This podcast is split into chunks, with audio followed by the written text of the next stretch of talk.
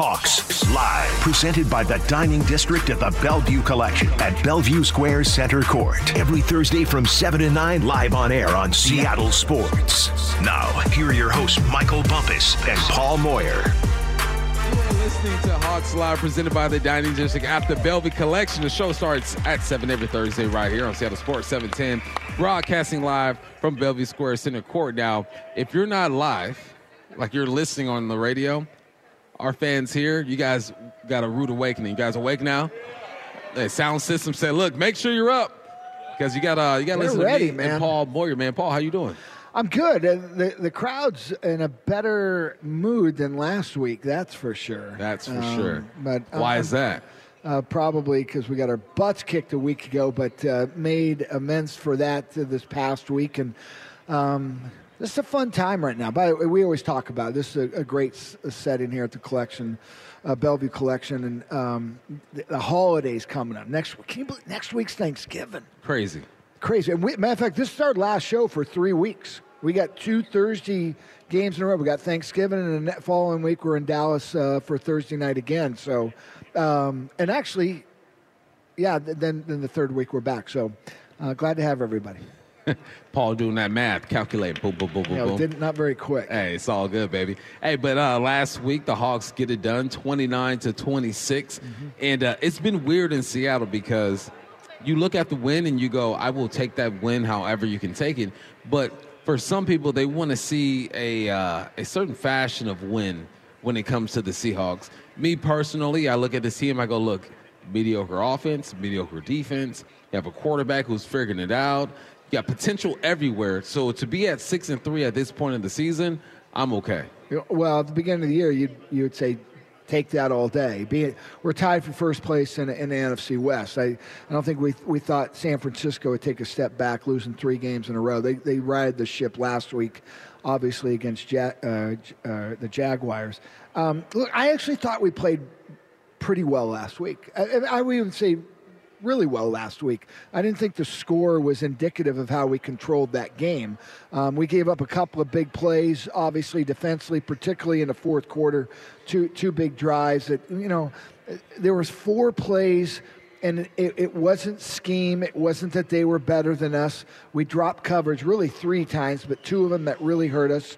We had one drive where they got a couple matchups on us that uh, weren't weren't perfect, but I thought we played well. I mean, Geno Smith had a career high in passing yards last week. I mean, who, who would even thunk that uh, at that point? So I thought we, we did a good job protecting. We ran the ball well.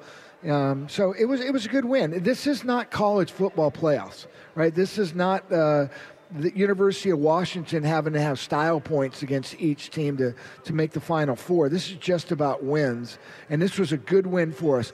This is another game. I don't care how we win it. Uh, we- are better than the Rams. We'll talk a little bit more about them. They're not a very good football team. That doesn't mean they're an easy team. They, they scheme us. They've got good players, but we're a better team than them if we go out and play our kind of football. You scared me right now. I didn't mean to. They're not a better football team. They're not. But they can out scheme us. Well, they can't. That That's the NFL, going though. to. That's the NFL, right? It's that look. You might not have the guys on the D line to compete with the offensive line, but if you have a coach that can add some wrinkles to the game plan, it might throw you off a little bit. So I, I think that's important because at six and three, you listen to a lot of the people who watch the Hawks and uh, they're frustrated, and you can be frustrated. I'm not telling you not to feel what you feel, but you got to understand that there's some smart coaches on the other side. And there's only about 1,500 players in this league. So the gap between the best and the worst isn't very big. No, I mean, there's Carolina is probably one team you shouldn't lose to. Um, they're just they're they're in such a rebuild mode with a rookie quarterback. You- can't lose those games. Every other game, you got to go and play well. I mean, you turn the ball over three times and and don't get any from the other team, you're you're going to lose to a team that's got one or two wins in this league. So you got to go play well. The Rams are tough because they do have very good players. I mean, Stafford is we could argue a potential Hall of Fame quarterback. Uh, he played exceptionally well versus us. You got Aaron Donald, who I still think is, uh, you know, if, I don't know if he's the best player in the league on defense, but I don't know who's better than him. So there's there's a bunch of them that are in that, and he's playing still at a incredibly high level. So they've got guys, but they also have 14 rookies on their roster. Um, all 14 of their draft picks made the team. Uh, you know, so, so most of them, I think nine of them are fifth round and later. So I think they're just trying to fill the roster, lower the salary cap for them. But you know, I think McVay is, if he's not the best, he's one of the very best in the NFL at at finding the matchups. He's always looking for the, the, the matchup. And that always makes me nervous because we usually, in the past, have played kind of a vanilla defense. Right. Uh, we, are not that same defense anymore. We, we do more matchup zone defense. Uh, we do different things in man to man. We don't play just a 4 3. You know, we, we have two down linemen, we 3 4. I mean, we, we mix a lot of different uh, formations in there, too. Something that uh, stood out to me last week DK Metcalf, Tyler Lockett, and JSN combined for 19 receptions, 243 yards, and one touchdown last week. The best performance we've gotten out of these three, man. I think this is something that we've been looking forward to. JSN comes into the season, he gets banged up, breaks his wrist or a bone in his wrist after scoring a touchdown in the preseason. You have DK, lots of targets, not a lot of receptions, and then you have Tyler Lockett, who's Mr. Consistent. If these three can continue to play at this level, what does that mean? Well, the, the thing I liked about last week is they were productive, but we didn't lose sight of our tight ends and our running backs either. So I thought from a balance standpoint, the way we spread the ball around was one of our best this year. Right. Um, and you're right. Look, we, we're a, an 11 personnel offense. It's one tight end, one running back, three three wide receivers. That's what we're going to feature. But we also saw a lot of three tight ends in the game. We saw a lot of two tight ends in the game. They mixed it up uh, a bunch. We we actually saw a couple check downs in the middle of the field. One went for the big touchdown big to DK, uh, and so I just thought it was a really good game plan for us. And I thought Geno played obviously in the second half, particularly the fourth quarter, uh, probably his best game. Yeah, look at Geno in the fourth quarter, or just the last two drives. Right, go nine for ten one touchdown. You set up the game winning field goal. I don't think people realize he has 13 game winning drives mm. in 60 starts. Yeah. That's pretty good. I think the numbers come out to what 27% of the time he's a uh, 21% of the time he's leading his team to a game winning drive. Um, what does that say about Geno? Because I think that we look at Geno and we see him as a top 10 pick for some reason. That's not what he was. Second round pick bad time with the Jets, and now he's uh, he's doing this thing here, not having the season season that he had last year, but he's still playing some good football. Yeah, look, it's it's more the touchdown to interception ratio. You know, he had a he had a you know two or three game stretch where you know, turned the ball over a, few times. That's not who Geno is, though. Um, you go and watch some of his throws. The first time we played the Rams, you go, oh man, he's really accurate. I mean, he is an accurate thrower. So I, I just felt like he got back on track. And, you know, for Geno, sometimes it's, you know, do I not turn it over? Do I, you know, try and make the tough throw? You got to make tough throws in this league. You know, I mean, you can't just always go back to pass and look to your left and sometimes you got to say that guy's covered. I still got to make make the tough throw, and he's more than capable of it. So I think he's kind of balancing that out of don't turn it over, but also I got to make some some big time throws here. You know, I think last week one one of the things you know there's a lot of pauses in that game, and it's important we we had that. Right. You know, there's a few things that it will be interesting going into this week. I have not seen this. Last week, uh, Washington targeted their tight ends and running backs 21 times and completed 20 of them. 20. And that's on our linebackers and safeties. And I I guarantee that McVay has seen that, and he's going to work that. And if that is what is potentially our weakness in pass defense, uh, we're going to see more of that. So I'm curious to see what the Rams do, and more importantly, how we match up. Yeah, I, I think the Rams will do exactly that. The last two starts that Matthew Stafford has had, 67% of his passes are 10 yards and underneath. And a lot of them are to the left and to the right, right? Outside the numbers, something that uh, you uh, you wish the Hawks would force the Niners to do when it comes to yes. throwing the football. But uh, Matthew Stafford has all the tools to complete every single throw. So that's what concerns me a little bit. We saw Puka uh, Nacua first week in the league, Yeah, balls he out. Now game. you have Cooper Kupp as well. Higbee, the tight end, hasn't had the greatest season, but we know the capabilities of him. So, uh, yeah, man, it, it's going to be a good one. I'm, I'm excited to see exactly what these guys do. Yeah, McVay, um, unlike the 49ers who just live inside the, the numbers, right? McVay creates some really tough routes. I mean, they're difficult routes, and you know they will work outside the numbers a lot. And and you know certainly Stafford's capable of making those throws. I love the matchup with their wide receivers and our defensive backs. I think Tre Brown, Witherspoon, and Woolen are the three best uh, tandem. Tandem is that the right word? A trio, Trio. of of uh, Yeah. of corners in the league, and they're playing at a high level. So I, I love that matchup. You know, we got. Oh, no, no, no, don't don't get too deep into it, man, because we not. I got we got to save some of that. All right, right. because coming up next, we're going to dive good, into the Seahawks Week 11 opponent, the Los Angeles Rams, where Greg Beacham from the AP. That is next, right here on Hawks Live. Hawks Live, presented by the Dining District of the Bellevue Collection at Bellevue Square Center Court. Live on air on Seattle Sports. What's up? What's up? You're listening to Hawks Live, presented by the Dining District at the Bellevue Collection. Every Thursday, right here, me and my guy Paul Moyer are doing what we're doing right now. We're joined by Greg Beacham, the Associated Press. What's up, Greg? How you doing? Hey, I'm good, Michael. Hey, Paul. How's it going? We're doing okay, man. We're, uh, you know what? I got to keep it 100 with you, man. Whenever we line Okay. up with the Rams, no matter what the records are, no matter what the stats say, we know it's going to be a good game. You guys sitting at three and six, is that the same feeling? Uh, I think uh, the Rams would be happy if it was a good game at this point. They are they are having a little more trouble than than the uh, the Seahawks are at this point in this season, and, and it's definitely a great rivalry. I love these games. You know, there's a lot of crossover on both teams. I mean, everything from Bobby Wagner to Yakima's own Cooper Kupp to everything in between. There's always a good rivalry angle to this series, but I think the Seahawks are in a little bit better position this season to uh, get a little revenge for Week One than the Rams are to uh, make it a season sweep. Let's put it that way. Well, rumor has it that Matthew Stafford is coming back. It was just, is that what you're hearing, or what we Looking know? like he'll be back. Yep, he'll be Yeah, back. that- He's been thrown in practice. Unless he has a major setback in the next 48 hours, he'll be in there.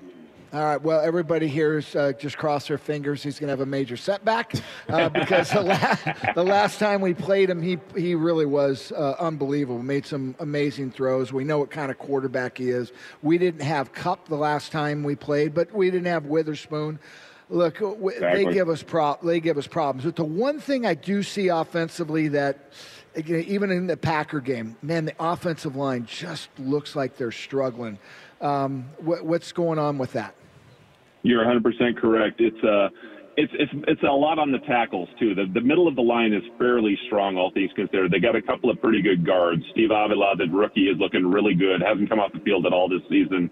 Kevin Dotson's been playing great since they picked him up from Pittsburgh, and uh, Coleman Shelton's a pretty good center. Uh, the tackles are the problem, and that's where the Seahawks have the best chance to exploit uh, what what the Rams do wrong. Uh, they've got Alaric Jackson at left tackle because he beat out Joe Noteboom, who is the guy they're paying to be their left tackle in training camp. And uh, Alaric's uh, he he obviously knows what he's doing, but I don't think anybody would would argue that he's an elite left tackle at this point.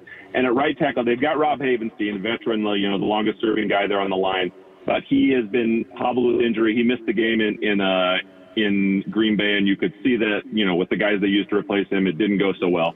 And uh, he's supposed to come back this week. He has been limited in practice, though, a little bit less practicing than we thought we'd get from him. But uh, he's supposed to come back. If he does, you know, he's he, he's a competent left tackle. But if uh, he's less than 100 percent, or if they have to use somebody else, that's that's a place for the Seahawks to pounce. And, and that's the that's the biggest weakness in this Rams offense right now. You're absolutely correct. Greg, I'm a, uh, a former receiver, so I love some receiver play. Um, Minus week one. You open up week one, Puka Nacua says, Look, don't forget about me. Fifth round draft pick, uh, BYU, UW. He, he's got me all concerned, man. But um, he's continued to be productive, man. Um, is this what you expected out of Puka? Uh, I mean, I fill us in because no one was ready for this. I don't think anyone expected this out of Puka, including Puka. I mean, it's, it's been remarkable the uh, impact he's had on this offense in his first opportunity. And part of that is a credit to playing, you know, with Matthew Stafford, who is an excellent quarterback who can get to the ball all day long when he's healthy, and he has an offensive line that can keep him off his back. And part of it's a credit to playing for Sean McVay, who can dial up all sorts of stuff to uh, to torment a defense, to make the most of a guy's skill set. Cooper Kupp's entire career is a testament to that. Cooper's a great receiver, but he would he would be the first to say that he's a better receiver because Sean McVay has been called plays for him for four six years. But having said that, Puka, you know, has, demonstrated his own ability and things that he can do that I don't think anybody really knew when they drafted him. He was the last receiver drafted in the fifth round of the draft. He was he was the 20th receiver overall in the draft. The final pick of the fifth round is just is mind-boggling at this point, considering what he's shown out there on the field. Having said that, he's played uh, a little less little less uh, impactful the previous two weeks before the bye. He is not 100 percent. He's been beaten up a little bit. Sean talked about that earlier this week, how just the cumulative, you know, bumps and bruises of an NFL season, particularly when you're a rookie that's that high profile now, where everybody's looking to get a lick on you. Everybody's looking to uh, to make a statement against you when they when they line up against you in one-on-one coverage. And uh, he only has uh, three catches in each of the last two games, so he's going to have to find dig down deep inside and find find you know the way to finish a, a 17 game season strong, which is tough for any rookie. It's tough for Puka, especially because you know he, this is just coming from from something to nothing and, and nothing to something. And once he gets out there and and can show what he can do, you know, down the stretch, that's when you really prove yourself and separate yourself as a player. So I'll be I'll be really curious to see how he does in this, this last eight game stretch of the season. But it's been tremendous so far. It's been really fun to watch. We'll stay on the offensive side. An, an interesting storyline is the Seahawks just signed Brett Rypien, or uh, Brett Rypien, who was a starting quarterback the last time the Rams played, which was two weeks ago. They had a, a bye week. And, and I want to be honest, I go, I, I watched the game, and man, you know, the offensive line really struggled, struggled against the Packers. And, and Brett had a couple bad plays, but uh, by no means was that loss on him. One, were you surprised that happened? And two, were you even more surprised in how that whole thing went down with Carson Wentz now being the backup quarterback for the Rams? I wasn't too surprised because they didn't go into this season expecting Brett Rypien to be the, to be their QB two. They thought Stetson Bennett was going to be their QB two, and they'd spent the entire offseason preparing Stetson for that role. And Brett was, you know, a guy who was going to come in and help out be the third arm in practice and maybe, you know, get an opportunity down the road in garbage time or if they had that, had one of the quarterbacks got injured or something, he would move up. So, you know, Stetson has not been able to play this year. He's, he's away from the team and he's probably not going to play this year. And the way Sean explained their decision to only go with Matthew Stafford and Brett Rypien was that they felt like they needed to use the roster spot on other other holes in the roster. And to be fair, this roster does have a lot of holes after everything they did in the offseason. So that, that's why he did that. And then they got caught in a situation where Matthew got hurt. You could argue that they should have thought of that since Matthew missed half of last season and they got an offensive line that is probably not going to keep any quarterback healthy for an entire year. That wasn't too hard to see. But having said that, they ended up having to play Brett. They thought they would go into that game, you know, right before the bye in Green Bay. It's going to be raining. It's going to be miserable. Nobody's going to really show out in that game unless they're really special. And I think they just thought they'd see what they could do with Brett. And uh, it didn't go well at all you know, he's he's in the rain, he's he's fumbling the ball. It, it's tough. And not to say that he's not a competent quarterback because he absolutely is, but that's just a really tough situation to go into, you know, and, and make your first significant playing time of the year. And you know, Carson Wentz was a guy who was available. I think I think I think it was a good match between the two of them because you know, he, he's halfway through the NFL season now. You don't want to sit out an entire season if you're still serious about being a football player. You don't want to take a year off and try to come back and the Rams offered him stuff. I mean, if you could you could say, you know, maybe if he'd hung around a little bit longer, the Cleveland Browns might have come knocking, but you don't know that for sure. You don't know what situation it would be. And he took an opportunity to take the same deal that you know Baker Mayfield took. The other quarterbacks have come in here and, and proven that they can do stuff. And and Sean McVay has been has been a good a good coworker for quarterbacks in order to maximize their potential. Jared Goff Matthew Stafford, you know, Baker Mayfield, and and I think Carson Wentz saw this as an opportunity that he could he could uh, stay relevant and know that he's one hit away from playing again with with some pretty good receivers on his on this Rams team. So I don't blame him for taking it. I I kind of fault the Rams for waiting so long to find a backup quarterback, but now that they've done it, I think they're in better position to go forward for the final eight games. All right, Greg, we got about 30 seconds here. I just want to ask you, like, what do you think is the advantage the Rams have on the Seahawks. You look at the numbers, you look at the personnel, you say, look, it should be a good game. We expect it to be a, a good game, but uh, where's the advantage for the Rams? Uh, most games this season, and this one is no exception. I think the Rams have to score a ton of points to win. I think they should put up put up a bunch of points. That defense is trying really hard, but they are seriously under talented given all the uh, personnel changes they made and the people that they chose to put in there. So I think I think the Rams have an advantage if Stafford is healthy. I think they they if they can keep him upright, if they can keep Big Cat off him, if they can keep the rest of the pass rush off him. I think I think they have a chance to throw the ball down the field. Uh, you know, get get Puka involved, get Cooper Kupp uh, put up a big game. Uh, they got some decent running game here and there in the last few weeks. If they can score a bunch of points and make it a close game down the stretch, they have a chance to pull one out. Otherwise, if the Seahawks get on top early, if the Seahawks get out ahead and, and start playing with the lead, it's going to be a rough day for the boys in the horned helmet. All right, Greg. We know how this goes, though. I'll just expect a close game. All right, man. Hey, we, we appreciate your time, bro. You have a good day. Take care. Have a good night. All right, all right. That's Greg Beacham of the APA. Come join us here at Hawks Live at Bellevue Square Center Court. You'll have a chance to win gift cards from the Dining District at the Bellevue Collection. Tonight, they're giving away gift cards to Duke Seafood and the Lake House. When we return, we'll talk to Seahawks tight end Colby Parkinson. That is next, right here on Hawks Live. Hawks Live, presented by the Dining District of the Bellevue Collection at Bellevue Square Center Court. Live on air on Seattle Sports. Welcome back to Hawks Live, presented by the Dining District at the Bellevue Collection. I'm Michael Bumpus with my guy Paul Moyer. Every Thursday on Seattle Sports, we are right here and live at Bellevue Square Center Court, and now we're joined by Seahawks tight end Colby Parkinson. Colby, how you doing, man?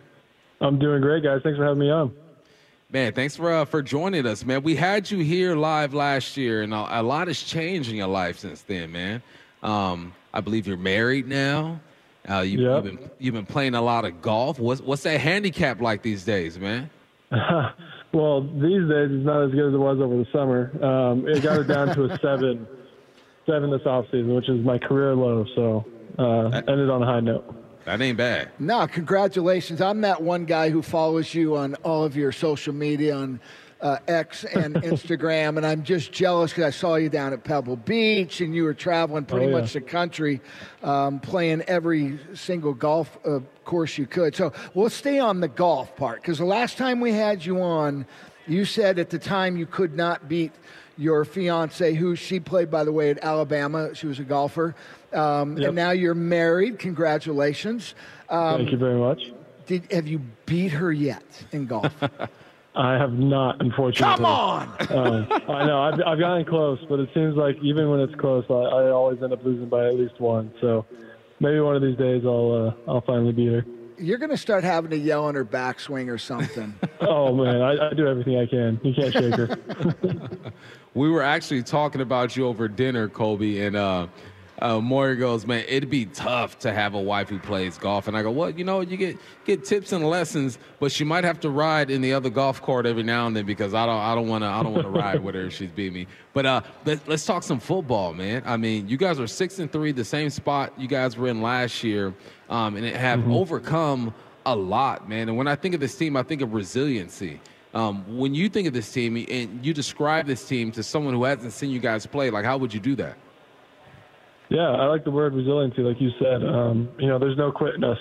We've definitely been. Uh, it's been close. uh, It feels like every game, you know. Um, and we, when our back's against the wall, when it's a two-minute drive to win the game, we we don't get um, you know uh, any doubt in our mind, and we just go out there and do our thing and, and win the game. Colby, you guys have so much talent. Uh, you know, at the receiver position, at the tight end position, at the running back position. Man, you, you can't get all of them in at, at the same time, obviously, and you know, fighting for you know personnel groupings and, and playing time. Um, how is that? I mean, is that frustrating? I mean, do you guys are you guys still a pretty cohesive group? Uh, yeah, I think we're all very supportive of each other. Um, you know, there's a ton of playmakers on the team, and we all want to get our chance to, you know, catch the ball and do something with it. But more importantly than that, we want to win the game, and I think that's a common thread amongst the entire team, and, uh, and that leads to successful, cohesive units. How's it been for the the tight end group being run blockers? Now you're typically a run blocker on the edge of the line of scrimmage, but there's some times where we see two tight ends in the backfield. You guys are motioning and and I would I would assume trying to decipher man or zone. Just what's that like for you? Because I doubt you did those type of schemes in college. Uh, yeah, Shane draws up a lot of uh, cool ways to use us in the run game, and it's it's fun. You know, it's uh, cool being moved around a lot, and you know, uh, presenting different looks to the defense. It makes it tough for them to decipher what we're doing, uh, and it leads to a lot of good opportunities for us to, uh, you know, break Ken or Zach or DJ loose, and and you know, get some big gains. You guys, uh, you guys play next week in on Thursday night uh, against the 49ers, and you, you'll play them again a few weeks later, which is is is different in how you guys game plan. Um, but you had the Rams literally nine weeks ago with the bye. How much different are they, and and how much it, different is the game plan? And I, I, you don't have to get specifics, but just going into this game. Uh, yeah, you know, we we're also a very different offense than we were week one. You know, I, I don't think we came out uh, to start the season the way we wanted to. Um, so going into this game, you know, we're uh, I think we're starting to kind of you know figure out and hit our stride as an offense, and that's going to uh, lead to a lot of success, I believe, on Sunday. You know, I think we we're still searching, you know, for the perfect game, or we're clicking on all cylinders. We've had glimpses of it uh, on different drives within a game, um, and now uh, we're just trying to put it all together. Colby, this could have an easy answer, uh, but you know I've been associated with the Hawks since 08. My guy Moyer's been here little before me. 83. And uh, no matter how you put it, the Rams always give the Seahawks some trouble, right? Is that something that you guys talk about or acknowledge, or are you just focused on the day and don't really pay attention to all that noise? Yeah, I mean, we, we can't really focus on what's happened in years past. Um, we just take it one game at a time, and like Pete always says, it's all about us. You know, we control the outcome of the game. Um, obviously, they're going to make their plays, but if we play well, uh, we don't think anyone can stand in our way. You mentioned you guys are still searching for that perfect game. What does that look like for from your offense and what you guys are trying to do? Yeah, I think it's uh, mitigating a lot of negative plays. I think we've had uh, a lot of penalties and, and poor poor timing. You know, where it knocks us back into a you know first and long, second and long, where we're on our heels already and um, not stalling. You know, I think we have we've had a couple three and outs, um, and that's just that's across the board accountability. You know, we all got to be better. We got to execute better, um, do our job better. Uh, and I think if we get rid of those, uh, you know, towards the middle of the game, uh, I think we'll be able to, you know, put up a lot more points and um, have have some more success. Hey, Colby. Um, there was a, a, a personnel package when I was playing. When they threw up the E, I knew that I was in the game, right? Extra receiver. Uh-huh. Now, you guys uh, have a 13 personnel group where all you guys are out there at one time. Uh, what's that like? Do you guys talk about that? Do you get excited when you when you hear the personnel group you guys run out there, or are there, or is it just uh, business as usual? Let's go get it. No, it's exciting. You know, I love when we're all out there together, especially when uh, you know we can one of us catches the ball and all three of us are on the field. It's fun and we're able to celebrate each other out there. It's a, definitely a cool experience and. Um, you know, we, we want more 13 plays, so we're excited to make the ones that we get work and hopefully get more in the next week. Well, as we mentioned last time we talked with you last year, you were, you were engaged. Now you've been out here a couple of years. Now you're married. What's uh, what's life like that for you? Has it changed, particularly on your, your downtime uh, after you get home from practice? Uh, it's amazing. Uh, you know, my wife is awesome. I'm so thankful to be able to come home to her every day and uh, you know look forward to that after a long day at the office. You know, body sore, whatever. It's it's great to be able to come home and reset and uh, have a have a nice perspective on on life, on football, and uh, she helps reset that a lot and focus on the Lord and uh, you know what's important to us. Amen to that. And you know, there's a lot of top golf places around here. Uh, do you guys Uh-huh. get a chance at all to go hit a few golf balls, uh, or you know, just to get a little bit of your swing and keep that in rhythm? Uh, we try to. We actually have a, a simulator in the uh, Oh, you a golf dog. simulator in the place where we're living in. It's not it's not mine. Don't worry. I didn't, I didn't Okay. spend 25k on a on a golf simulator yet. Um, but we're able to swing swing every now and then, and uh, it's nice to be able to share that together. What's it like for you? The second year in the league, there's a obviously you have three teams that you're going to play twice a year. Um, I know when I play, you build kind of relationships with the guys that you're playing against. Have you developed any of those relationships? Like a guy, like all right, there's a DN, there's an outside backer that I'm going to go up against. Uh, we, we talk a little crap every now and then. You have those relationships, or you kind of just run the play, get to the huddle. Uh, you know, I definitely, you, you know, you play these guys like you said twice a year, so you know who you're going up against. You know, all right, this is Rams week. You know they're going to run a three-four, the 51 penny. Like you know exactly what to expect, and you definitely know the personnel pretty well too. So it's fun being able to play them, uh, you know, twice a year, and we'll uh, have to get them back for week one. Colby, it's amazing. There's eight games left in the season. Uh, you know, college has got two games in the regular season left. How's your body feeling? Yeah, I'm uh, I'm hanging in there, doing uh, doing pretty good for this time of the year. You know, it's uh, a long season, like you said. We're only halfway, which is pretty crazy. Uh, but body's feeling good, and you know, I'm ready to to tackle this weekend. Ready to get after it. All right, Colby, man. Uh, we appreciate your time. You're a, a newlywed.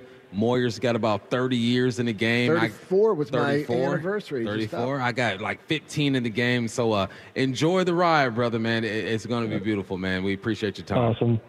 Thank you so much, guys. I really appreciate it. God bless. You got it. All right. That was Colby Parkinson. When we return, man, we'll go around the NFL. What's going down? We have a Thursday night football game. Baltimore Ravens are up 24 to 13 over the Bengals. We'll talk about that and more. That's next, right here on Hawks Live. Hawks Live, presented by the Dining District at the Bellevue Collection at Bellevue Square Center Court. Live on air on Seattle Sports. Welcome back to Hawks Live, presented by the Dining District at the Bellevue Collection. I'm Michael Bumpus with Paul Moyer every Thursday right here on Seattle Sports 710 we'll be doing our thing from Bellevue Square Center Court. Now it's time to go around the NFL. And uh, just an update Ravens are up 27 to 13 against the Cincinnati Bengals in the third quarter. It's about to come to an end. This is a weird, the NFC North, or AFC, is AFC, AFC North is a weird thing going on right there, right? Because the Hawks, they beat the Browns, lose to the Bengals, lose to the Ravens. Ravens are about to beat the Bengals and the Bengals beat the Ravens. I want to say last week. There's just there's a lot going yeah. on over there. That's why that's why I don't like people saying, "Well, they beat them and, and, and they beat them, so we should be fine." No, this NFL. You got to show up every Yeah, week. the NFL is again. It's it's a hard game. There's a lot of smart coaches. You know, they're going to force you to do things you don't want to do eventually, and that's why you can go and beat Baltimore, beat us 37 to three, and then lose the following week uh, and then come back and look really good. Now, the one thing Joe Burrow looks like he either broke his hand yeah. or it's terrible bruise. I mean, yeah. his hand was swollen and uh, he ended up going into the locker room. He, I mean, he couldn't throw a football anymore. I thought it initially, I thought he grabbed his forearm, which a lot of times is that el- elbow. Um, you the know. UCL. Yeah, thank you. Um, but hopefully it's just a, a bad bruise because without him, you know, Cincinnati's done. Yeah, that that's tough, man. He's already battled back from a calf injury, and then as soon as he gets health, as he gets healthy, the team looks good, and then it hurts to see him go down that way. Uh, something happened this week. You got uh, the Bills take a loss. Yeah. And uh, the offense looks okay, minus the quarterback turning the football over like crazy, and they had a chance to win this ball game against the Denver Broncos, and then Denver kicks the field goal. They push it to the right kind of like what my drive looks like off the tee box, you know what I'm saying? Half of the time. Mulligan. And, you know, Mully lined up breakfast, breakfast ball. ball. so then they get an opportunity to do it again because there are 12 men on the field. Broncos kick the field goal, game over, Broncos win. In my head, I'm thinking, oh, special teams guys fired. No, sir. Offensive coordinator was fired. What do you think about that situation? Well, my first thing is their head coach, McDermott. I'm thinking, he should be fired. I go, you're the one responsible for that. And here's another thing what are you doing? Denver did not call a timeout, right? And so they, they schemed them hard and they knew they had enough time. Their offense ran off the field, got special team or field goal team ready. They run on the field. That's a substitution. You're allowed to match and substitute at that point, too. But with that much time, man, keep your defense out there. You're not even bringing in that many different people. That is such a, I mean, uh, God, they botched that. This, so this bad. was his explanation. They said they were in a dime package. So then when you bring on the field goal team, there's a substitution that needs to happen, which makes sense because I have two extra DBs out there. But he said himself they practiced that situation and did not execute in that moment. So whose fault is that? It's always on the head coach. It's the head coach. It's and, oh, I'm going to fire the offensive coordinator. Look, it it's obviously wasn't one game. Josh Allen's not playing well. He's turning the ball over a bunch. I mean, that was, uh, you know, he's having a bit of his college uh, flashback. We wasn't that accurate. Uh, turned the ball over. We knew he's really a phenomenal athlete with uh, an unbelievable arm. Um, like they're five and five, right? or, or, maybe they're five and four, whatever their record is. It's not what everybody thought. That's a really talented football team, particularly yeah. offensively. I mean, they got skill positions off the board. You know, you're talking about one of the top three, you know, five, I guess, quarterbacks in the NFL. McDermott, you know, he pulled the trigger quick. You know, I, have come from people that said, hey, you spend a long time hiring and you're quick to fire.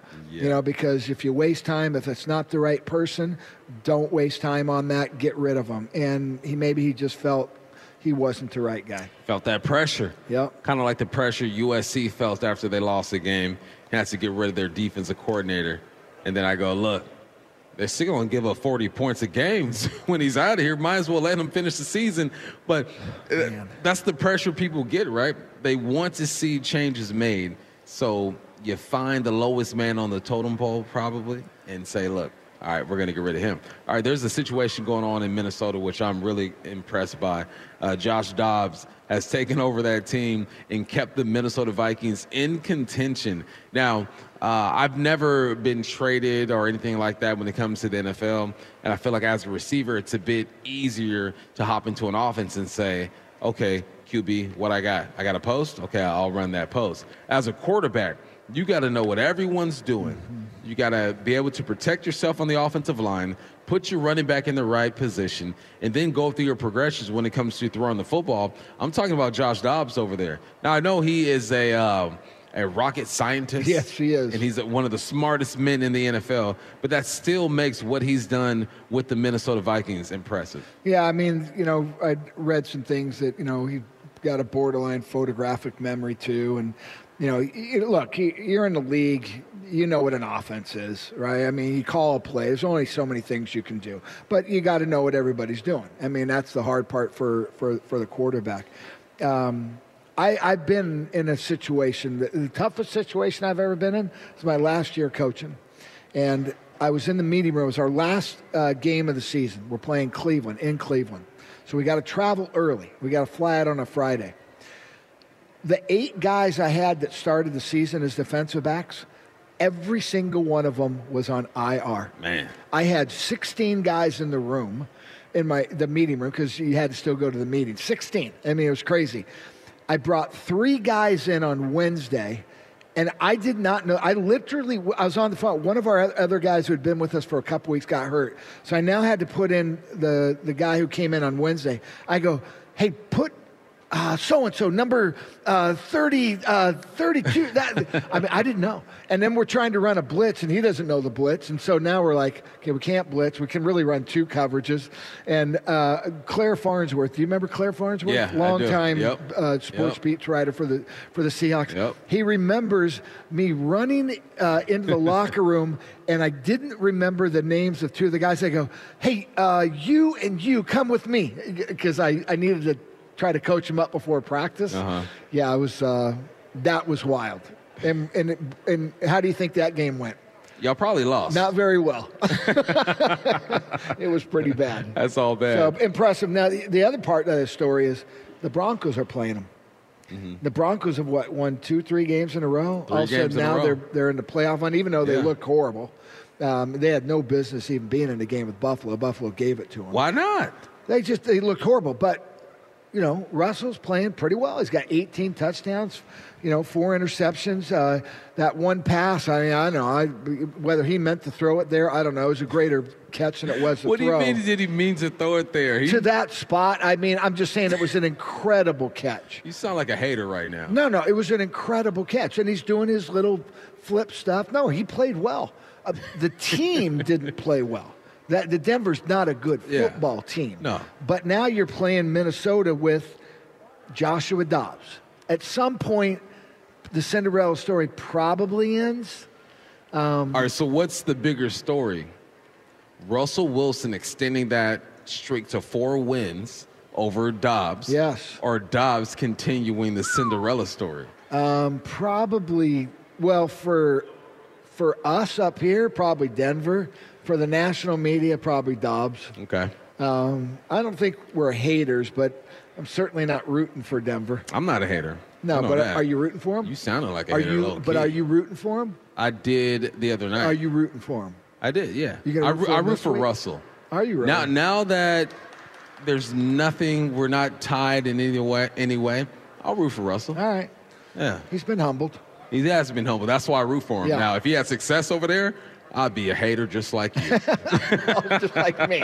I'm just playing with you. That's man. all right. Hey, man, come join us here at Hawks Live at Bellevue Square Center Court. You have a chance to win gift cards from the Dining District at the Bellevue Collection tonight. They're giving away gift cards to Duke Seafood and the Lake House.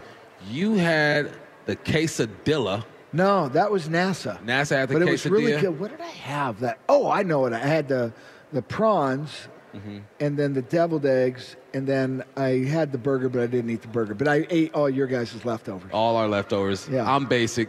Bacon cheeseburger right here for your boy. Yeah, there you Don't do seafood. All right, when we return, we will, uh, man, live and in person, Cam Young, the rookie, will be here. That's next right here on Hawks Live. Hawks Live, presented by the Dining District at the Bellevue Collection at Bellevue Square Center Court. Every Thursday from 7 to 9, live on air on Seattle Sports. Now, here are your hosts, Michael Bumpus and Paul Moyer.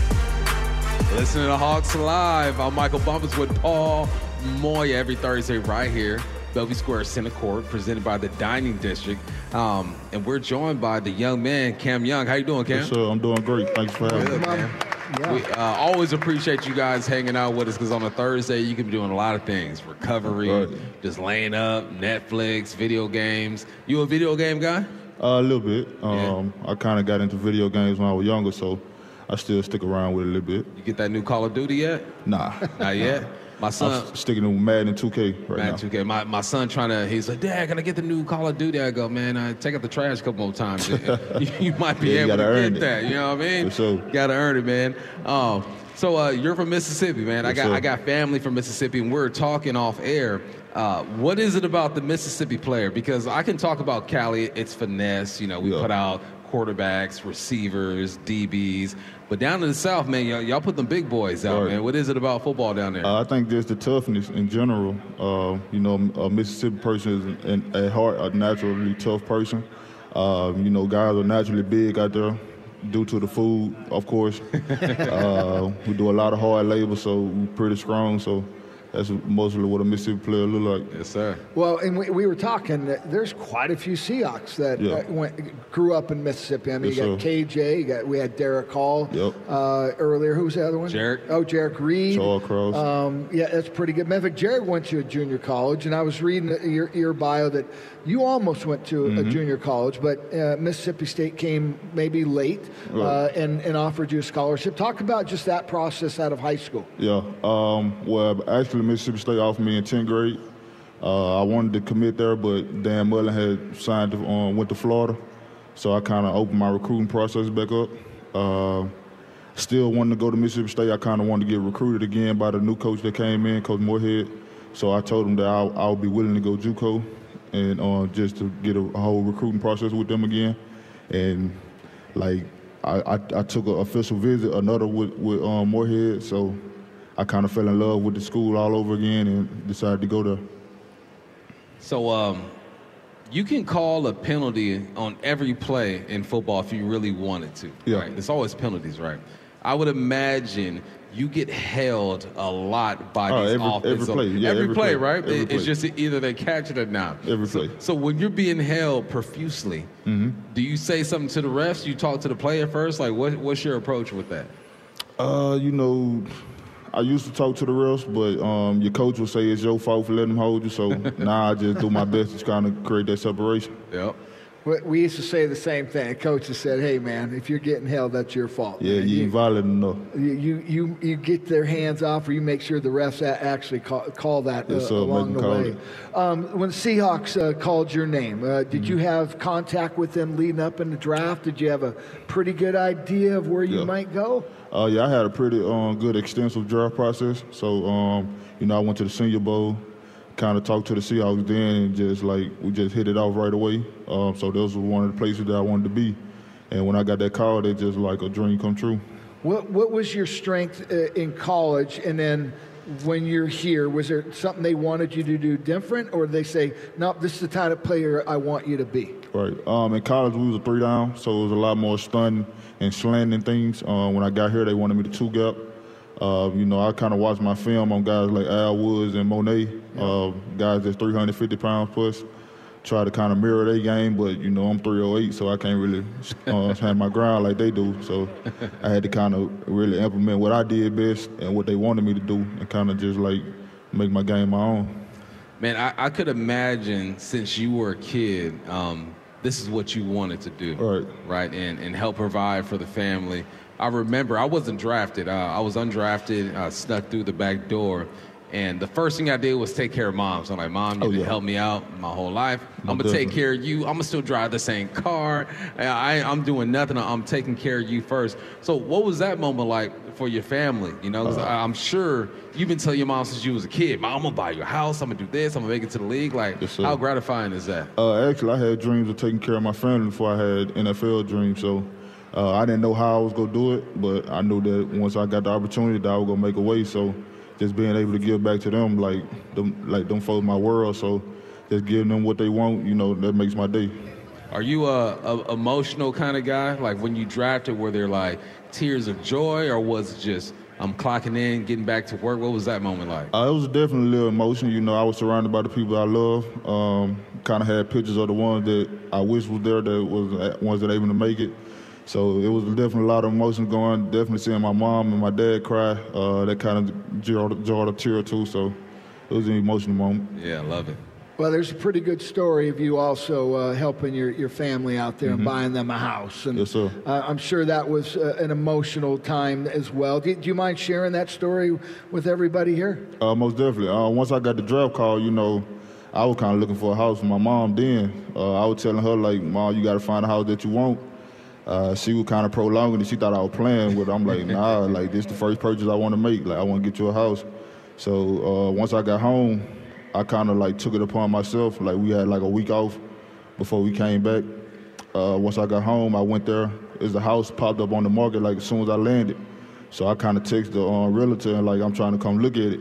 I guess she thought I was playing too. So she was like, uh, "Okay, I guess we got a young kid coming in talking about he want to buy this house. We're gonna let him look at it."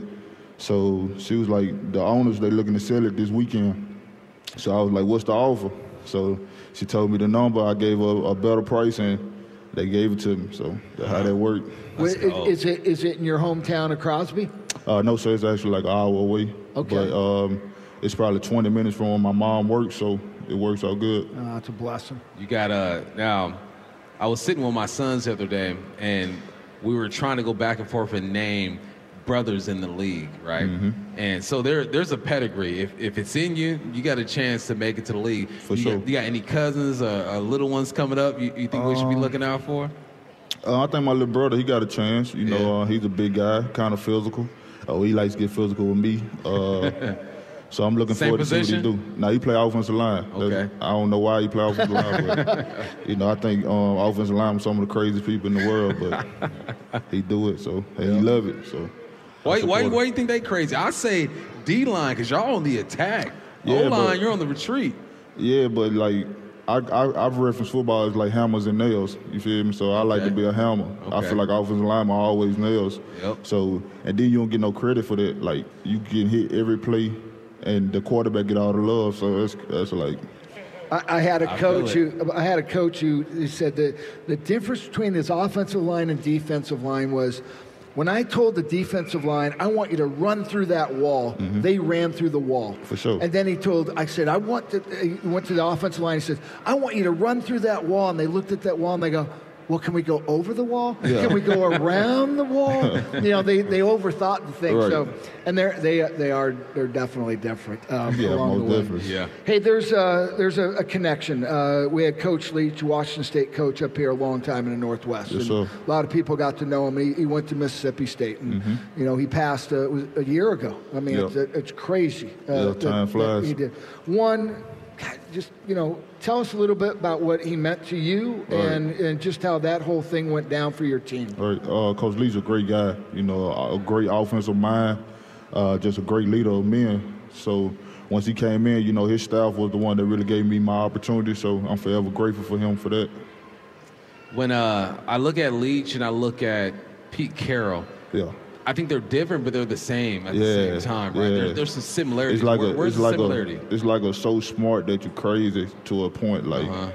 like I, don't- I just can't explain it. Like they do uh, sporadic things at times. Like you just really can't explain. Right, and that has to be interesting as a player, right? Because you know, I went to Washington State. Mm-hmm. I didn't play for Leach, but I got a chance to be around him, and he always intrigues me. Like, I don't understand what you're doing, Right. But I want to understand it. Right. You know what I mean? Uh, just Pete Carroll gives you kind of kind of the same thing. Yeah, like you you'll see Pete like running sprints and like throwing the ball like 50 yards. Like he do it every day. Like we we don't know why, but I just assume like that's a way for him to exert energy because like his brain moving like 100 miles per hour at all times. So like it's crazy. Yep. Well, hey, well, Cam, man, um, I was excited when they drafted you. Um, Yes. I'm excited when I see you in that four point because I know you about to get busy. Yeah. And uh, we we appreciate you uh, taking time out of your Thursday, man. hollering Yes, sir. Yeah, you, you're the future, man. You got Yes, some sir. good veterans in front of Oh, you. yeah. So, Oh, yeah. Uh, but we, we're glad you're here. Yes, sir. Thank All y'all. right, give it up one more time for Cam Young. All right, when we return, we'll go inside the film room. We'll break down Cam Walker's touchdown, Sam Howell threw a touchdown, and DK setting up the game-winning field goal. That's next right here on Hawks Live. Hawks Live, presented by the Dining District at the Bellevue Collection at Bellevue Square Center Court. Live on air on Seattle Sports. Welcome back to Hawks Live. I'm Michael Bumpus with my guy Paul Moyer. Now, this is what we love to do, man. If you guys could be in our text thread around Sunday night, maybe two hours after the post game show, Moyer is going to hit us with a text like, hey, guys, look at this. This is what I'm seeing. And then Monday, he hits us with something else. Tuesday, he has figured out what works and what doesn't work. By Wednesday, he's looking towards the next week. And by Thursday, he's saying, all right, let's look over these plays again and make sure that I was correct. God, I'm, you're, I'm going to have you as my uh, agent. I got or you. My or PR person. What you one of the need? I need 5%, though, not 3 Can I get 5 Look, we're we're family. It's uh, it's all in the family. we all share it. That's how you get around it. Okay. All right. Sounds good.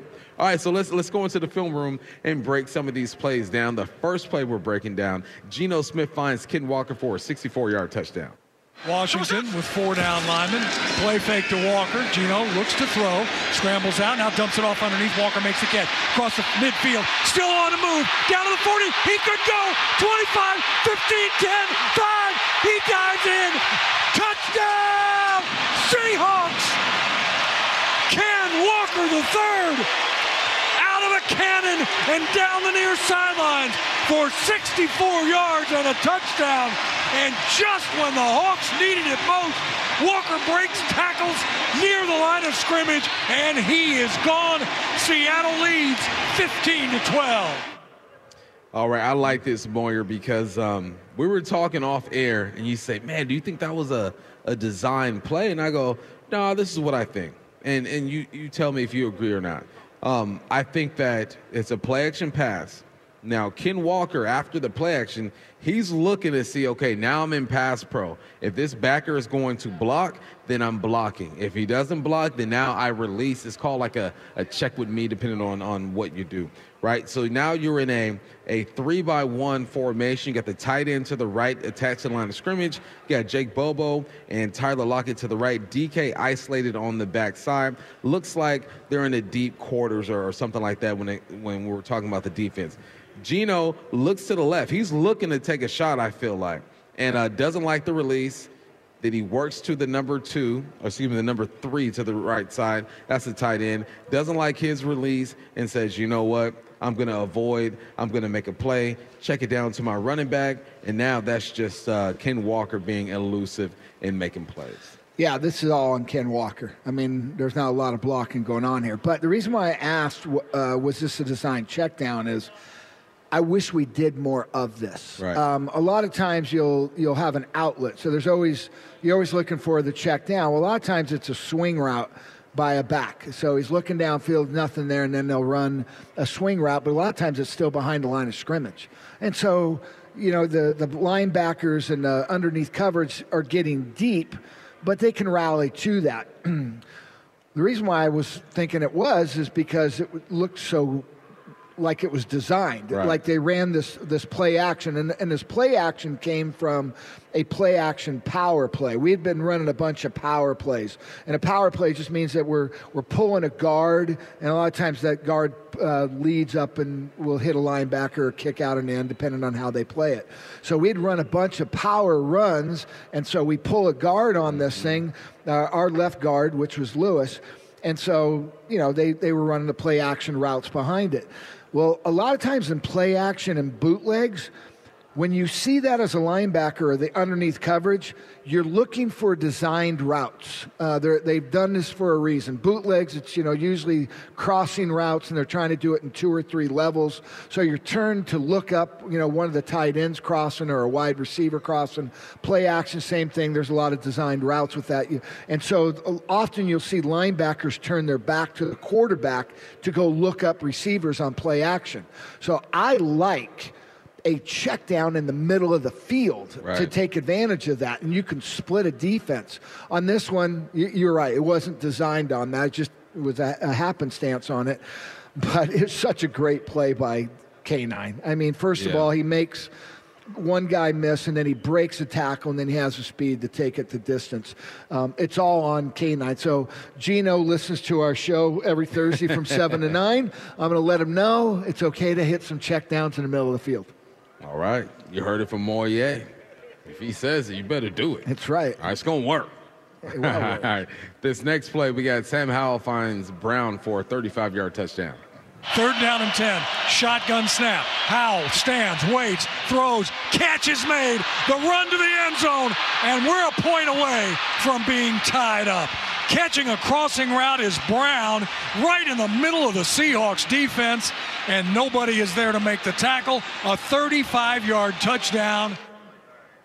All right, what you see? Well, we we uh, we end up sending four guys on this, but one of the four is uh, we we send Bobby Wagner uh, in the middle of the formation, uh, and then we drop. Uh, I believe we drop Darrell Taylor to the le- left, and then um, Jordyn Brooks is kind of our our deep middle guy. Honestly, there are just times in a game you go. "Ah, It was just a better throw. Yeah. I mean, we're actually in position. I mean, is, is it Woolen or is it uh, Witherspoon? I, I, I thought it was Woolen, but I, then I, I thought I heard uh, Pete say it was uh, Witherspoon. It's uh, it's, It is Witherspoon. Uh, I mean, both of 'em. It's Witherspoon. With uh, uh, Woolen's out to our right, uh, Yeah. but uh, Witherspoon's in the in the nickel, so he drops in what I call kind of the the hook area between the numbers and the hash. It's just a great throw, and it's a great catch. And I, I, I, even for Diggs, when I see it, Diggs goes to where the ball is. The guy undercuts him. He has to stop and, and reroute. It's just sometimes they out make a play on you. Uh, I don't. I don't fault anything here. No, you look at the coverage. You got Witherspoon underneath. You got Brooks underneath. Got safeties over the top. Sometimes guys just make plays. It, it happens. I'm, I'm, I'm sure if you g- give me a second here, I can find some fault to it. Maybe it's the backside corner. Uh, Tell me. Yeah, I'll, I'll, I'll throw this on Tre Brown. So Tre, I'm calling you out on this.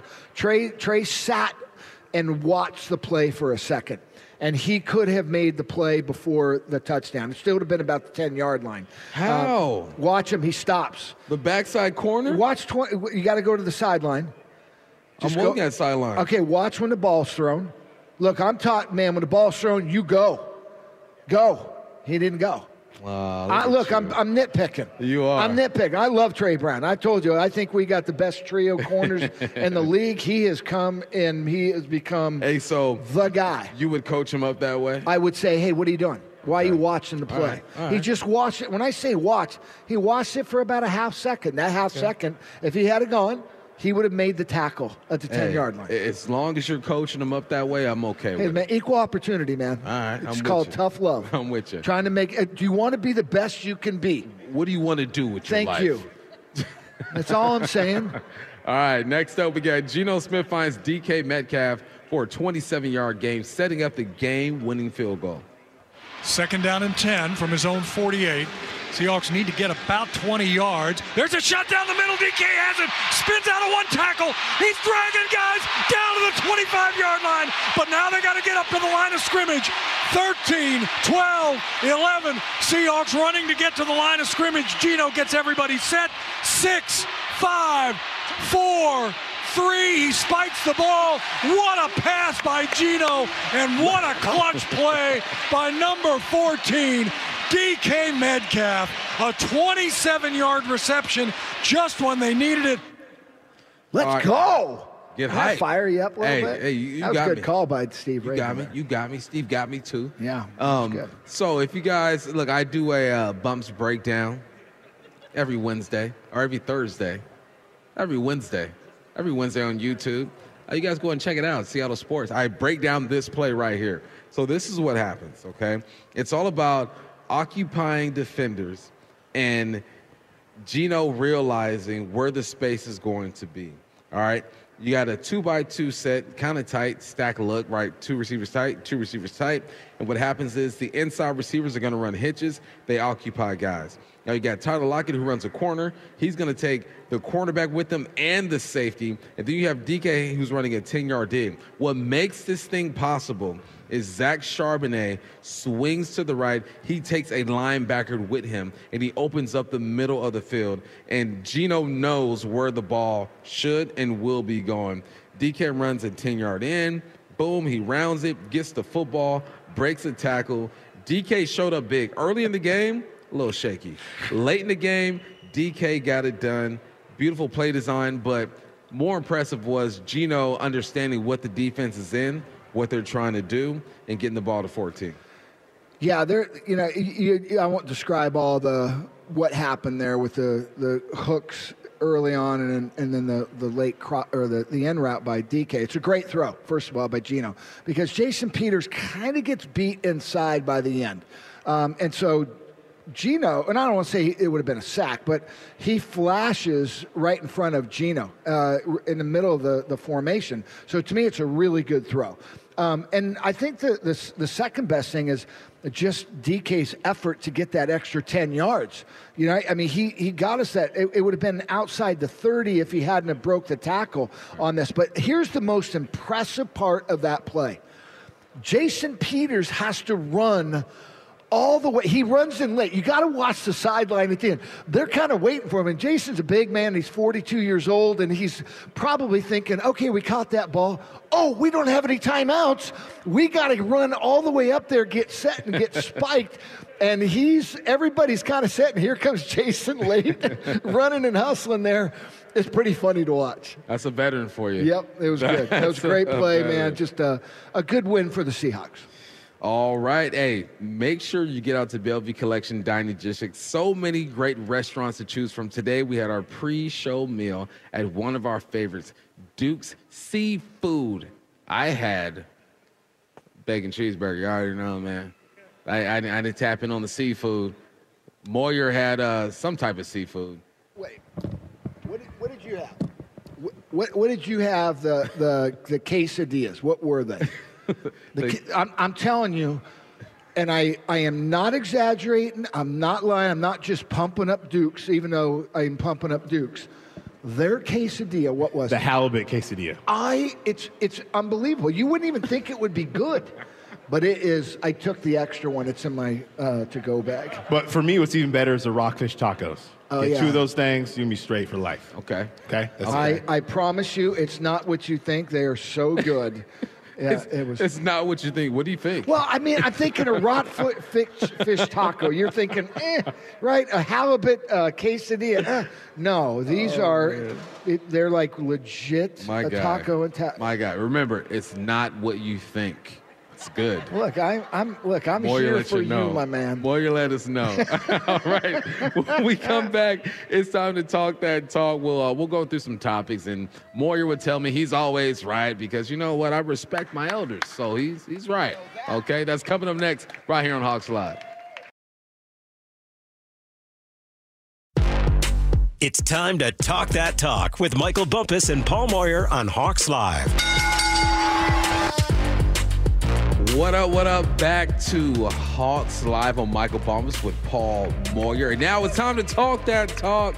This is when we square up. You know, we, we throw some topics out there and we see uh, who's right and who's wrong. Or, or, or at least we uh, we put up arguments for who's right and who's wrong. It's it's turned more into a pillow fight. You know, if we get a Why? little Because, older. because it's like uh, gotten older. There's too much love between us. Right. At first, we were like, Like, yeah, come on, who's, come on. who- who's the who's the alpha here? Now it's like, uh, and now it's like hey, you are. Hey, that's a gimme. You are, three foot good. putter. That's, Yeah. that- foot putt, that's a gimme. You can have that. Until the 18th hole, and I'll put that right? Yeah, yeah, put that. We're Yeah. playing skins now. Yeah, that's right. it over. All right, well, let's get into it, man. Talk that talk. I'll, I'll start us off. Mark. All right. All right, here we go. You agree or disagree? Geno Smith continues his turnover less streak. Um, God, man, the Rams just they, they their blitz package wor- worries me, but I don't think their secondary is very good. So I'm going to say yes. Uh, I think Geno he knows what we need to do. We cannot turn the ball over. Uh, so yeah, I'm to say yeah. You're gonna say yeah. I'm going to say yes as well. Last week there was only one play that kind of scared me. I think they tried to set up a screen, he tries to sidearm it to Ken Walker. There's a di- defensive lineman there, and he makes a play on the football. But for the most part, last week he was pretty good. So I think that he's gonna tap in to the Geno that we saw last year for the most part and take care of the football. So no, I'm with you. He's gonna continue his turnover less streak. and, and we need it. Um, here's an int- interesting one. Um, Matthew Stafford is 11th all time in passing. When he is at Detroit, I, you know, I didn't think much of him. I knew he had a pretty good arm. You know, he they, they threw a lot. He was a good guy. You know, stuff like that. But I, I never thought of him as elite. And then McVay figures him out and brings him over to the Rams and win a Super Bowl. Is he Hall of Fame worthy? Matthew Stafford, mm-hmm. Hall of Fame worthy. Here's the thing: if he stayed in Detroit and did whatever Detroit is doing, didn't win a Super Bowl because I don't see Jared Goff winning a Super Bowl. Super Bowl. I don't see the team right now that's balling. What are they? Seven and two, eight and two at this point right now, maybe seven and two. I don't see them winning a Super Bowl. So I think the fact that he came over to Los Angeles and won a Super Bowl put him in the Hall of Fame because he's going to play three, four more seasons. He's going to put up 3,000 yards at least per season. That's another, what, 9 to 10, 11,000 yards. So, uh, no, I'm gonna I'm gonna say he, he's Hall of Fame. Well, he's definitely to be in the top ten, and he's got a Super Bowl. Eli Manning has two Super Bowls. He's not in the in the in the Hall of Fame. I don't, I don't know if he's is he eligible yet. Uh, he might just now be eligible, but he, you know that's another one would be an interesting one. It's so weird because Goff has had success at Detroit. You know, Goff was good with the Rams. Uh, the Rams of the last two years have not been good, but I think he gets into. Uh, I just think you know if you're a top ten all-time yard quarterback, you've won a Super Bowl. The Super Bowl is what does it. Yeah. Uh, if he didn't have the Super Bowl, say at Detroit, I don't think he gets in. So what about Matt Ryan? He'll be he's top ten. Man, I just those to me are just yards, right? I mean, He's you got an MVP. win. Does Ah, Matthew no. Stafford have an MVP? I don't think he does. No. MVPs are hard, man. You got to have MVPs. Sometimes are luck too. You, you got to have one really good year. Um, that to me does not make a Hall of Fame career. But sometimes winning a Super Bowl is just one good year too, right? And it's a team thing. Um, but I, I think Stafford gets in. I, Matt Ryan, that'll be interesting because as more yards get pushed, you know, by other players, so by the time he retires, and then he's got to wait five years, I believe, before he get into the Hall of Fame. Yeah. Matt Ryan may not be in the top ten anymore. True. So that one's still up for debate. You know what? Eli will Eli be eligible in 2025? 2025. I think that will dictate. I think Eli gets in. All right, Two I'm gonna. I got a hot take. All right. You know what I don't like? What? Guys from the 50s and 60s getting in the Hall of Fame now. Like randomly, there'll be some guy who played 30, 40 years ago, and now he's in the Hall of Fame. I go, why didn't Why didn't they do it back then, earlier than, than now? Like, Well, what, what's I'll- the problem? I'll give you a good one. Kenny Easley. Kenny Easley did not get in. well, that's that's not that's he didn't play 40 years ago. No, but it but it had gone by 30 years. Uh, he didn't get in, and, and the reason why he didn't get in is he got his injuries cut his career short, and so much of the writers look at oh you got to have longevity, but they didn't look at well the seven years he played he was the most dominant, most feared he was safety in the NFL, and he won uh, defensive MVP as a safety, which back then was unheard of in Right. 1984, and so to me it's worn, and sometimes you just got to go back and say they missed it. They just missed it during that time. And the other thing is, man, you leave it to writers. Come on, man. I, I'm not a, a huge fan of writers because they just look at at times statistics. You know what? Now that you say that, Gale Sayers better be in the Hall of Fame. He is. Okay. But I, was that's, gonna that's say another one. He only my man only played like six years. seasons. I know. But he was the most. He was. He was the smoothest runner I've ever seen in my life. Gale Sayers. You know who should be in? who? Dave Brown. Dave Brown. Dave Brown Yeah. has 62 Yeah. or three interceptions. How do Man. you not in the Hall of Fame with that many interceptions? Because we never, you never went to the Hall of Fame. If he was, he got drafted by Pittsburgh in the supplemental draft when the Seahawks started uh, as a franchise. They didn't protect Dave Brown. He was a first-round p- pick by Pittsburgh Steelers out of Michigan. We, the, the, the Seahawks, get him in, in that whatever, not supplemental draft but picks, whatever they do for um, expansion teams. And he has a Hall of Fame career, and he's not in. That guy should be in the Hall of Fame. So at the rate we're at, if you're in the Seahawk Ring of Honor, we're putting you in the Hall of Fame. Let's do it. Well, I'm saying Dave Brown legitimately. No, no, for real. it. But uh, we, we I- just we just named some By the way, Seahawks though. I can make a case for Dave Krieg. At one point, the Dave Krieg, he had yards and touchdowns. These but are he- your golfing buddies, aren't they? No, but you go and look at his numbers. He just never went to a Super Bowl. Never, you know. I mean, So now we got to talk about what being in the Hall of Fame means. Do you need a super as a quarterback? Matt Ryan. As a quarterback, you Matt need Ryan. to win a Super Bowl. I don't know. I think Uh, you do. I mean- well, i- i- unless you're Dan Marino. Dan Marino. I mean, he was so dominant. Uh, John Elway, until his last two years, hadn't won a Super Bowl. You know, you you going to keep him out? So okay, that was a good. All right, one. hey, hey, we just We'd we go on forever. rabbit hole. We done? We done. We, that's the first time in the years we've done this. We only did two. No, no, well, we're not done completely. Oh, I thought we were done. We're with done with that. Okay, good. We got time. We got time for one All right, more. one okay. more. Producer says we got time for one more, so Yeah. we're gonna do it. Okay. Which one you want? You want the uh, DK Tyler or the the Yeah, let's do? DK Tyler. All right, here we go. DK and Tyler will have more yards this Sunday than Puka and Kupp. Ooh. I get a lot of people shaking their head. I'm gonna I'm gonna say no, and the only reason why I'm gonna say no, JSN has become such a factor, Mm. you know, and so um, oh no, I'm gonna flip it. I'm gonna say yes. I, I think D, That I- well, here's why. I think DK is gonna go off this game.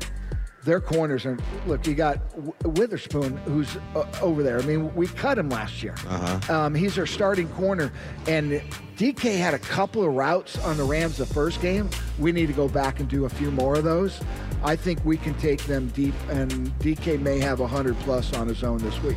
All right. The reason why I'm going to say no is because I feel like the Hawks are going to run the football exceptionally well, and that's going to take away from these guys. JSN's going to cut into it, and then Tyler Lockett will will not disappear, but not have a big game for a game or two, and then he's back on the scene. So I'm going to say no, but I still think the Hawks win the game. You're not wrong, Okay. but you ain't right. Ditto. All right. When we get back, hey, we'll put our final thoughts and keys to victory. That is next right here on Hawks Live. Hawks Live, presented by the Dining District at the Bellevue Collection at Bellevue Square Center Court. Live on air on Seattle Sports. We are still here. Welcome back to Hawks Live. I'm Michael Bumpus with Paul Moyer. We got our soldiers here. About 300 deep. You saw the movie. Oh, that's a 300? good one, yeah. Saw that movie? Great movie. It's it's just like us, man. Cut. I tried to do that uh, when the movie came out. You know, they, they posted the workout that they Oh, did. man. I did it for like a week, and I'm like, nah, I don't need to be in that kind of shape. I'm good. the guy who's the, the lead actor on that, um, is it Gerard or whatever his name? Um, he said that when he was done with that movie, he said he never wanted to work out again. he just he said it was so hard. It's crazy, right? Yeah. yeah. You know, Let's what's, you know what's gonna be hard is this weekend Yeah, is. against the Rams. All right, it's gonna be a tough game. they Well, we always haven't play us one tough. easy. Always play. it- That's a great point. I think that that's uh, that's important because for some reason people think that games are supposed to be easy, and I remind people, I go, the Hawks don't set their schedule. They don't. They don't schedule a D two school week one, two, or three, or like some SEC schools do. Take a bye when they want to take the bye. No, the NFL says this is who you're going to play. And unfortunately for the Hawks, they are playing against the best division in football in the AFC North. And then you sprinkle in the, the Cowboys, you sprinkle in uh, Philly. It's going to be tough. And then you sprinkle in the team that you got to play two times every year in the Los Angeles Rams, and they're going to play you tough. This is going to be a tough game. Well, don't we have the toughest remaining schedule or second toughest? I mean, look, th- this is critical for the Seahawks to make the playoffs. I mean, we have to win this game because our next four games are San Francisco, uh, the Cowboys, I think San Francisco again in Philadelphia, or maybe those are flopped. I mean, that's that's four tough games, and we got Pittsburgh somewhere at the last two games. So we, we got a tough uh, road ahead. This this is a big one. Um, I, I hope there's a lot of possessions in this game. Normally, the Seahawks like to play not a lot of possessions. Um, this one I want to, uh, mainly because I just don't think their offense is that good. Their offensive line is is not very good. I think we can get after the quarterback. We need to stop the run. They do run the ball well. Matter of fact, their running backs averaging 4.7 yards per carry. Um, we got to shore that up right from the get go and force them to throw it they're they're a different offense now because they don't protect well. So those deep crossing routes, if they're going to do it, they're going to have to keep two tight ends in and a running back and probably run a two man route. We should be able to you know to match up on that. Um, I think that you know offensively it'll be a challenge just because Aaron Donald is all over the map. He's a Right. left tackle, left guard, or right tackle, right in, left in. We got to know where he is, and and they've got enough good players on the front to to put pressure on the quarterback. Um, their their secondary's not great. Uh, they're, they're capable of making plays, but they're not great. I, I think it's one of those games where I go, Geno, that's a one-on-one matchup go ahead and gi- give give DK an opportunity. He's got the height on them. Matter of fact, their their safety uh, uh, is it Yeast? I think it's Yeast. Man, he's like 5'9", 5'10". Um, there's some times where he's even been in position. He's just not very tall. Couldn't make the play. So I think there's some um, risk reward plays we can Right. we can take downfield. I, I hope we win by double digits. It's probably not going to happen. It's going to be a fourth quarter game. I think we'll be in control. Um, but we were somewhat in control the first half, the first game we played, and we were up 13 to seven. Drove down, we missed a field goal to go up 16 to seven. That would that'd have been a big difference. Second half was just, I mean, it was just throw throw it away. Yeah, um, you're in California. Now, the Los Angeles Rams don't necessarily have a really big home field advantage, Oh, we'll have advantage. but uh, you're going to hear the 12s. Oh yes. You're going to hear the 12s. It- It's hardly any teams that roll through there at SoFi, and it's not at least, what, 60 40. Like, the Hawks, the 12s should be deep in there. So uh, I'm expecting that's going to help as well. And uh, I'm, I'm just expecting a good game, man. This is going to be a good one. I think that um, this is important. You have to win this game before you go into the gauntlet that you're going to go into. And honestly, the gauntlet starts this weekend. I've been on a couple interviews down uh, with, with the broadcast teams in LA, and I'm like, look, the gauntlet starts now. They keep talking about after this game. I go, no, no, no, no, no. It starts with this game because the Rams have gotten the better of this team as of late. And I'll close with this. I, I think this is personal for Pete. Being five and nine since McVay's come to the Rams. Got to shake his hand. I think uh, I, don't, I think we'll run a few different things offensively and defensively this game. All right, let's get it. All right. Special thanks to all the people who stayed here and hollered at us today. Also to Colby Parkinson, Greg Beacham, and Cam Young for joining the show. Our board operator is Max Strobel. On-site engineer is the lovely Brennan Rogers. Production assistant is Chauncey Sanders, and executive producer is Nasa Chobe. The Seahawks pregame show is live this Sunday starting at 10 a.m. Until next time, I'm your host, Michael Bumpus. That's my guy, Paul Moyer. We'll be back in a couple weeks right here on Hawks Live.